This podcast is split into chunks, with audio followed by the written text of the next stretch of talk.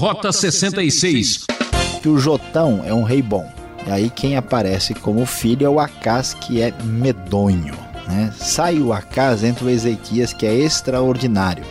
Quando Ezequias sair entre o Manassés, que é horrorível, é horroroso com horrível, o negócio é assustador.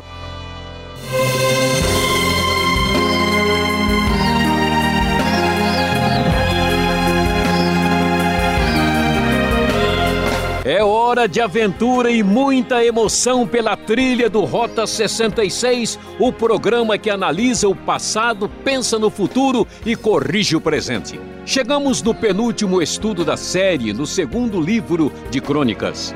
O professor Luiz Saião, após percorrer várias gerações de reis que levaram Israel ao caos, mostra que apesar do desespero e da falência, ainda há uma esperança uma luz no fim do túnel.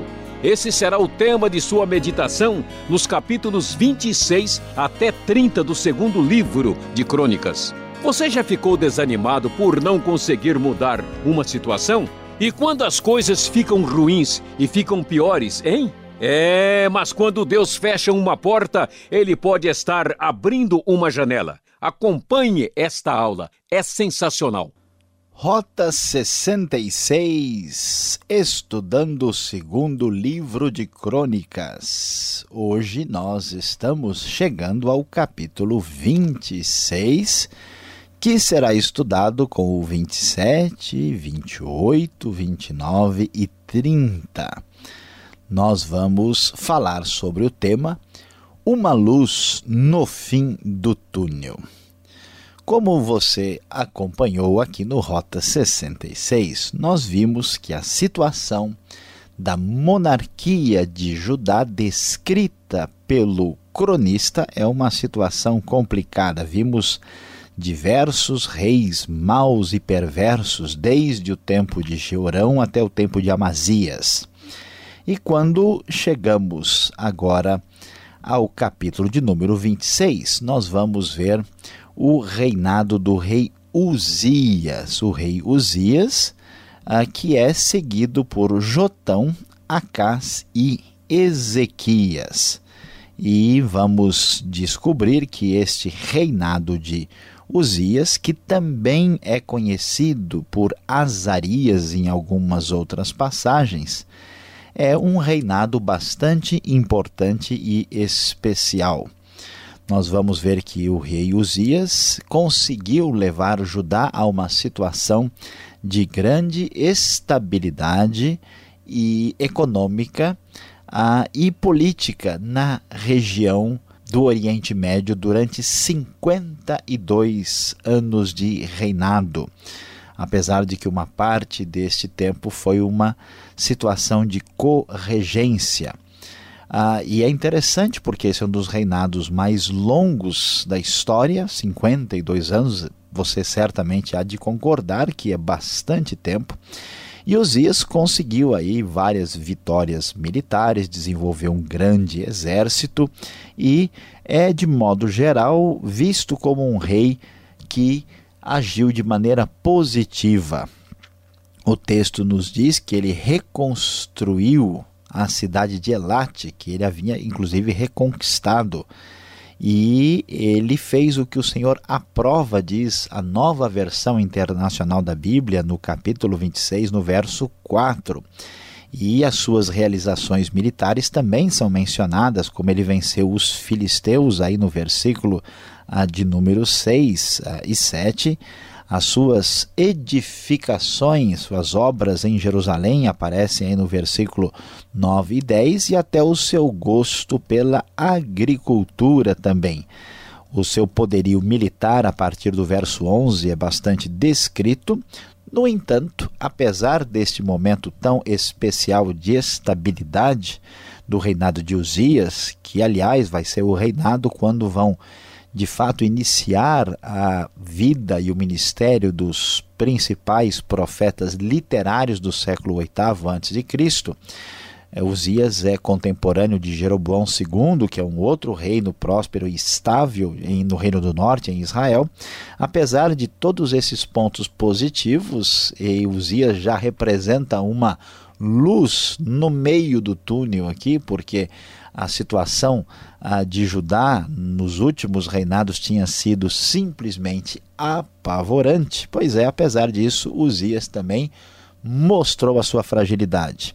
O texto bíblico nos diz que ele se tornou poderoso e isso lhe trouxe orgulho que provocou a sua queda. Ele foi infiel ao Senhor e o seu Deus entrou no templo do Senhor para queimar incenso no altar de incenso. O sumo sacerdote Azarias e outros 80 corajosos sacerdotes do Senhor foram atrás dele.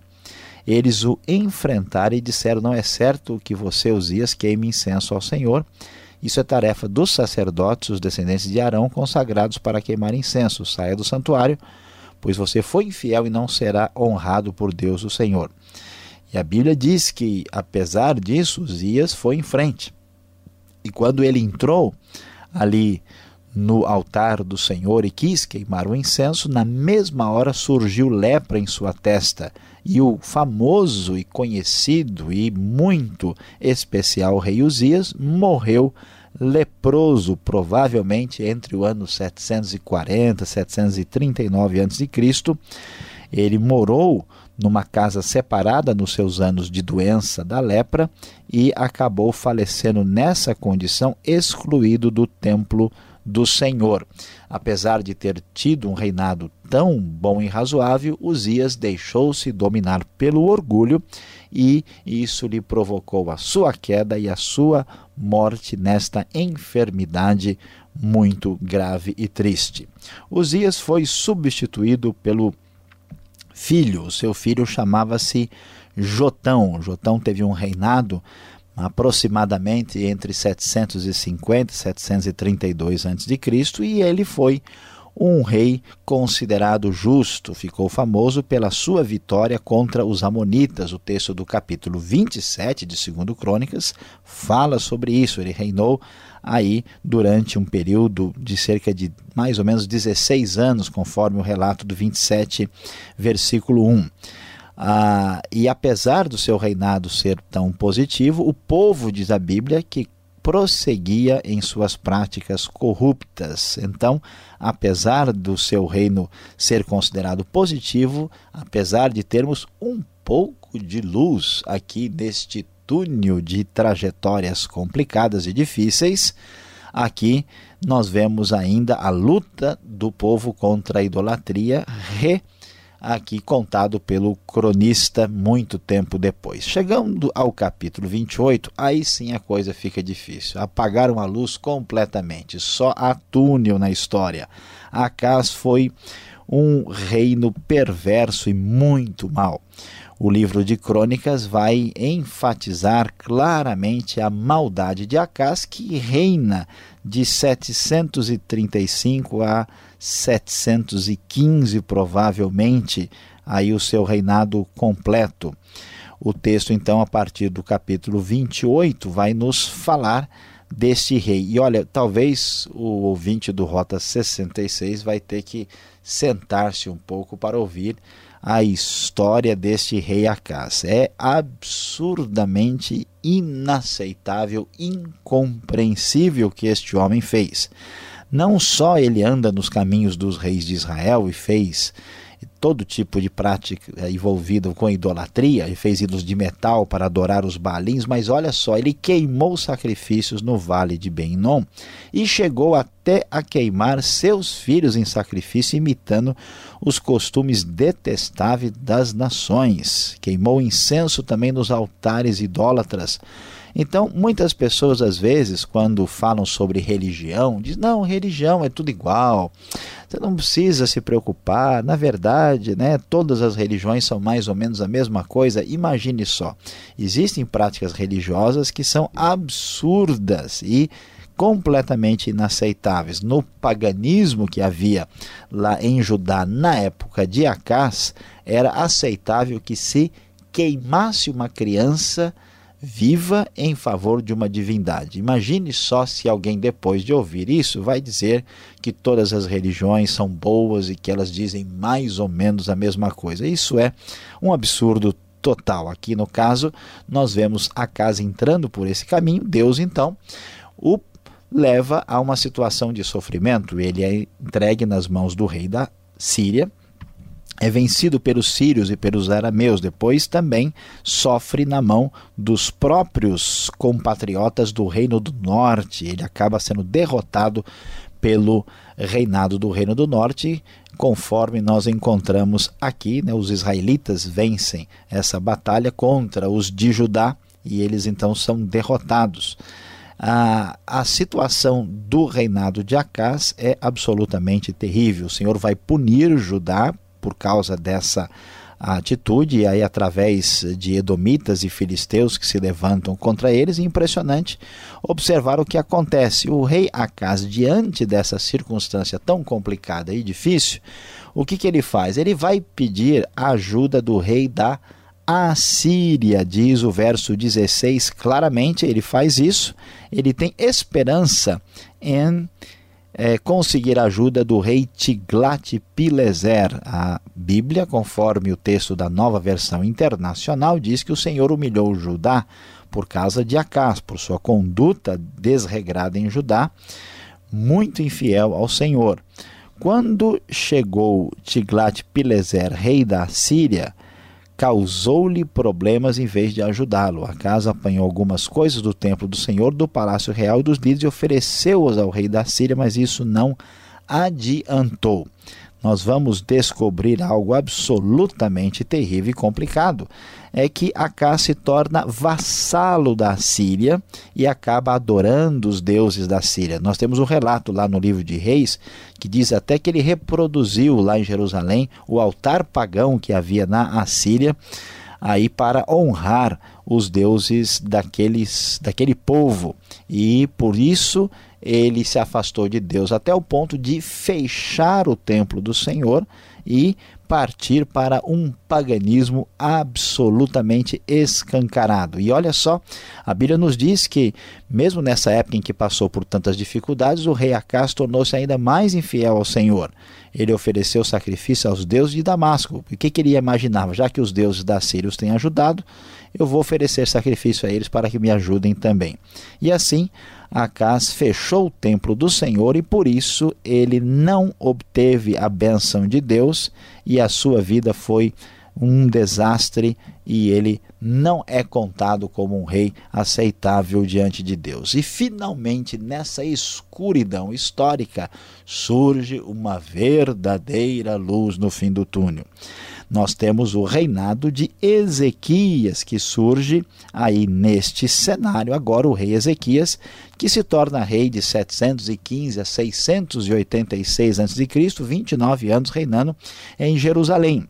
E Ezequias, sim, será um reino muito especial. Ezequias determina a purificação do templo do Senhor. Diz o verso 3 que ele reabriu as portas do templo e as consertou ele convocou sacerdotes e levitas e pretendia, como fez agora, fazer uma aliança, retomar a aliança com o Senhor. Observe que aqui, mais uma vez, levitas e sacerdotes têm uma posição especial, conforme vemos no verso 12 e também nos versos 15 e 16, como eles obedeceram ao rei para purificar o templo até que ele pudesse ser usado para honrar ao Senhor. E o texto do capítulo 29 vai terminar dizendo que assim foi restabelecido o culto do templo do Senhor, Ezequias e todo o povo regozijavam-se com o que Deus havia feito por seu povo e tudo em tão pouco tempo. E o capítulo 30 tem o desfecho neste momento, falando de uma grande festa, a celebração da Páscoa, terminando esta época de tanto desmando e apostasia. Então Ezequias, até porque nesta época o reino do norte já havia caído nas mãos do poderio assírio, ele convoca todo Israel de Berseba até Dan, diz o verso 5, para essa grande festa que foi anunciada e foi uma festa, uma comemoração extraordinária.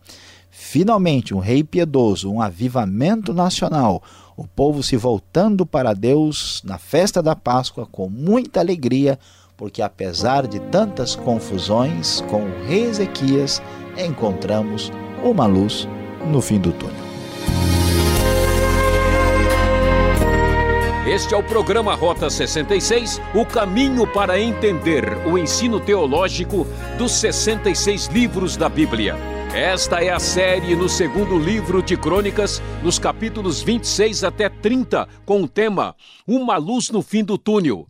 Rota 66 tem produção e apresentação de Luiz Saião e Alberto Veríssimo. Na locução Beltrão, numa realização transmundial. Caixa Postal 18.113, CEP 04626-970 São Paulo, capital.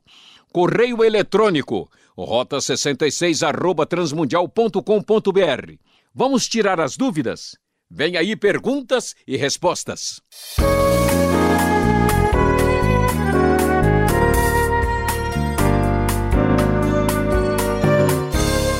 É, professor Luiz Saião, eu estou gostando desse estudo, desta série, até que tá simpático Crônicas, principalmente essa parte do segundo livro de Crônicas, de 26 até 30. Agora, o que chama atenção é o juízo de Deus. Por que o juízo de Deus foi tão duro com Uzias, lá no capítulo 26, verso 19, lançando uma lepra na sua testa? Mas Acás, lá no capítulo 28, no comecinho, parece não ter recebido nenhuma punição pelo seu ato bárbaro, né? Pastor Alberto, olhando à primeira vista, a gente pode até estranhar um pouco o que acontece aqui.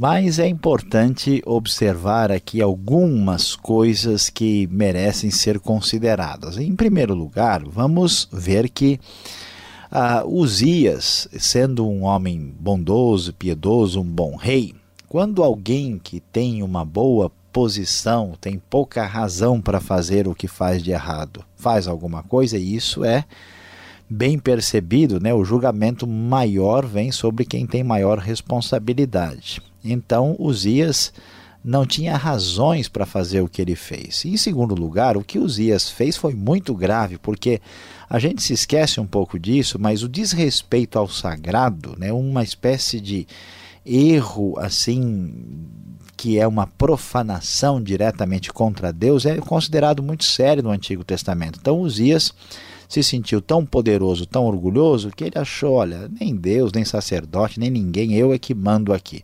Então ele foi punido em função disso. Agora vamos assim dizer, o Acas já era já era caso perdido, né? O Acas já ninguém poderia esperar muita coisa dele, porque ele já estava, vamos dizer, quase que para lá de Bagdá. Estava um pouco antes, porque Bagdá fica depois, né? Porque ele estava lá mais para o lado da Síria. Ele era um rei totalmente perverso, então a punição de Deus sobre ele veio, sim, ele teve grandes derrotas, tudo que ele fez deu errado, Deus o entregou nas mãos dos sírios, arameus, ele perdeu na guerra contra Israel.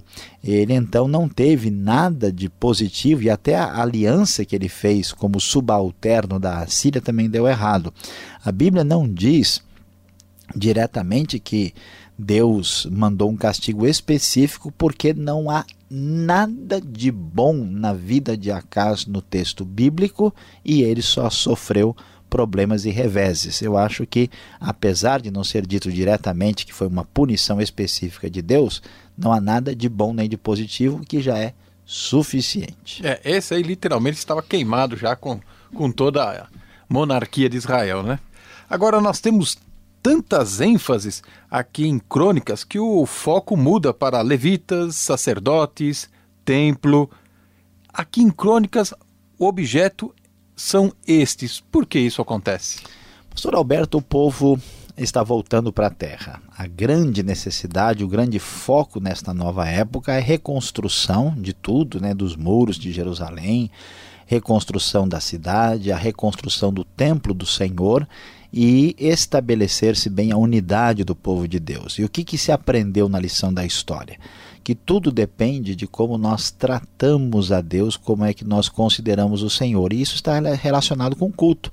Por isso que desde o começo o Crônica está pensando na arca, está falando no templo, está falando no louvor dedicado a Deus. Então essa ênfase teológica é muito forte.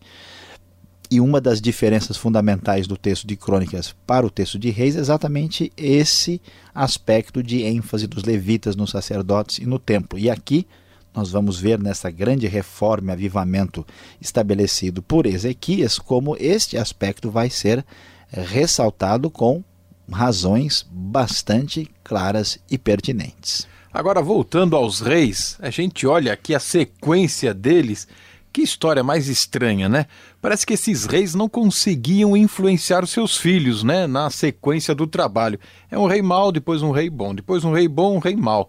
E assim vai, de altos e baixos, bom e mal, mal e bom. Por que isso acontece? Pois é, essa história do bombom e mal mal aqui que aparece aqui e ali vai ter que ser compreendida aqui e estudada. Veja que o Jotão é um rei bom.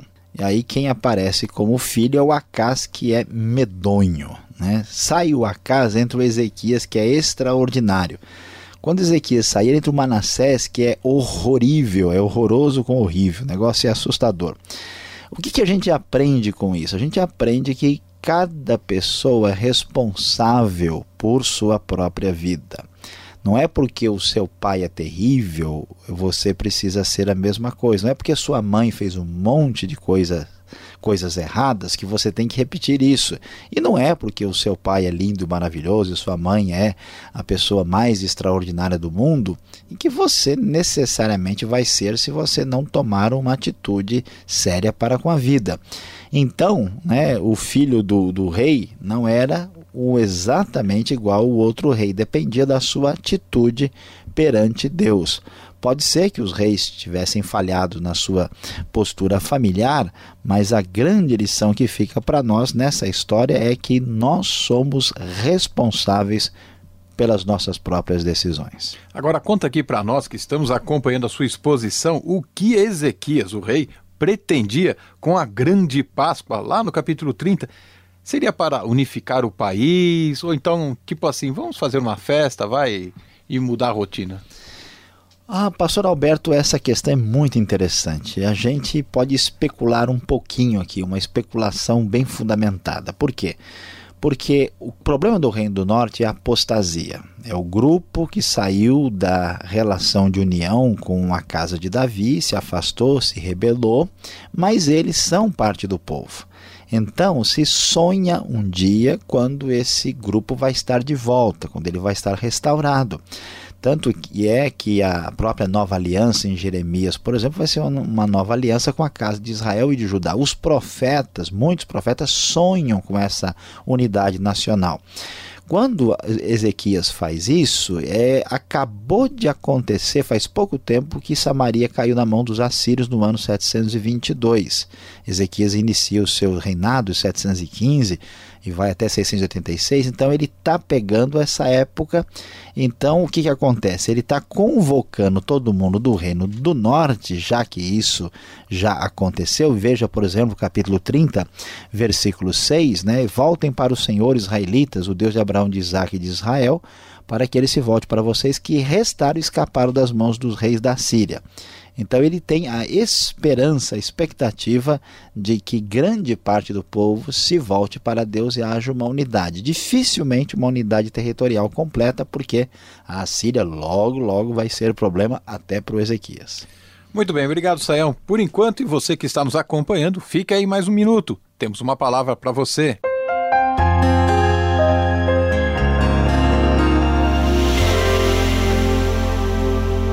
Rota 66 de hoje, você acompanhou segundo Crônicas, capítulo 26 até capítulo 30. E o tema da nossa viagem pela Bíblia foi Uma Luz no Fim do Túnel. Você escutou sobre a história dos reis de Judá, Uzias, Jotão, Acás e Ezequias. E diante de todos os percalços e complicações da história de Judá, você viu como Deus muitas vezes abençoou o seu povo e quando tudo parecia não ter esperança, lá estava uma luz no fim do túnel. Às vezes a gente fica tão desesperançoso, achando que só tem corrupção, só tem coisa errada, só tem desgraça no mundo, a gente perde a esperança no meio da confusão de Judá, lá estava Jotão, lá estava Ezequias, lá estava um servo brilhante do Senhor. Por isso, meu querido amigo, tenha esperança. Há muita gente boa neste mundo.